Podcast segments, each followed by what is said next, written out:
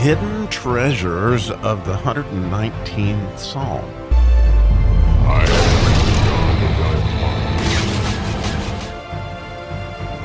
Oh, we get to dig into some knowledge today in the fifth verse of the Nun section in the 119th Psalm.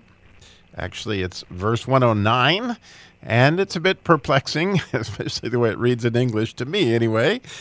It says, verse 109 is, My soul is continually in my hand, yet I do not forget thy law.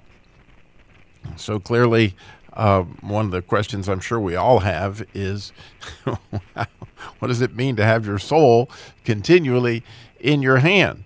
And obviously, he felt like he was under persecution, and, and what exactly is going on with that? And the beautiful thing is, the nun, as we've talked about, is the word nefesh. And the nice thing about nefesh is it is definitely usually thought of as the soul, but is also you know, when he breathed into Adam, he became a living be- being. And so, this idea of having our life in our hands, it might be a better way to look at the verse uh, from my perspective, especially since the way it was translated in 1 Samuel 19, when it says that King David came up against Goliath, he had his life in his hand. Yes, he did.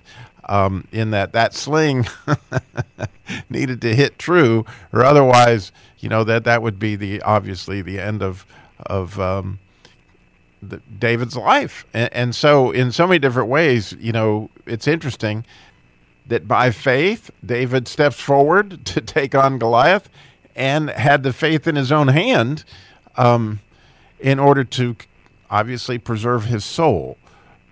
But of course, we know that, you know, God is the one who's going to direct his hand so that, that, that he, you know, becomes the victor. But interestingly, if you look at the life of the psalmist, you know, he, he did live a life where quite often, you know, his life was in his hand either at the end of a sword or the end of a, a, a sling. You know, his own son chased him, and you, you got all these things that happened in his life where you can see that he was faced with this kind of thing.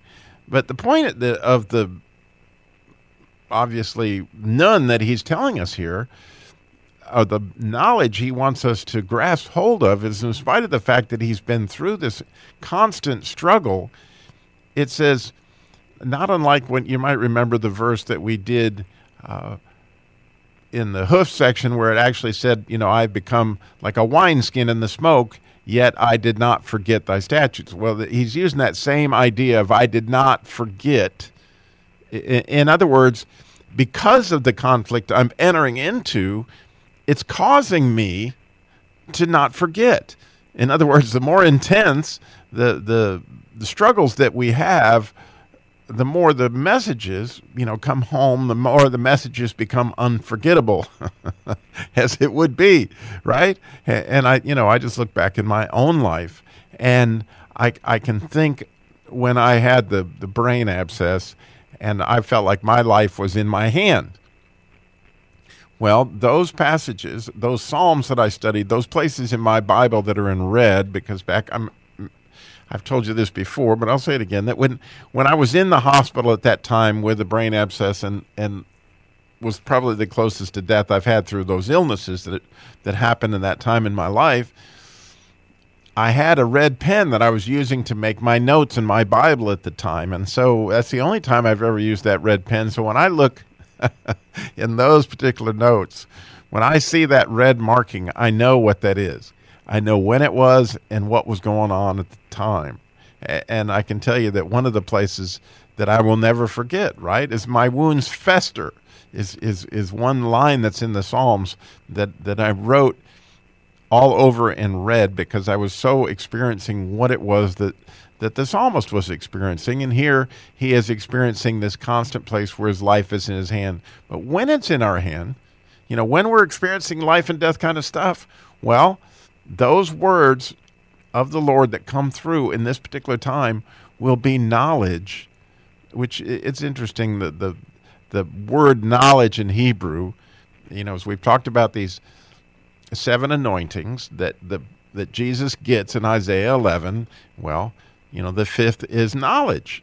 And it's in Hebrew, it's a dalid and it ends with a tav, and it's and it's the idea of a servant that is going to be able to, and it it's a dalid and an ayin and a tav, and and the idea is that you will be able, the servant will be able to see the truth. That's knowledge. okay? And and what did Jesus come, you know, to to to bear witness to the truth, right? And so as we as we see the truth, that brings life.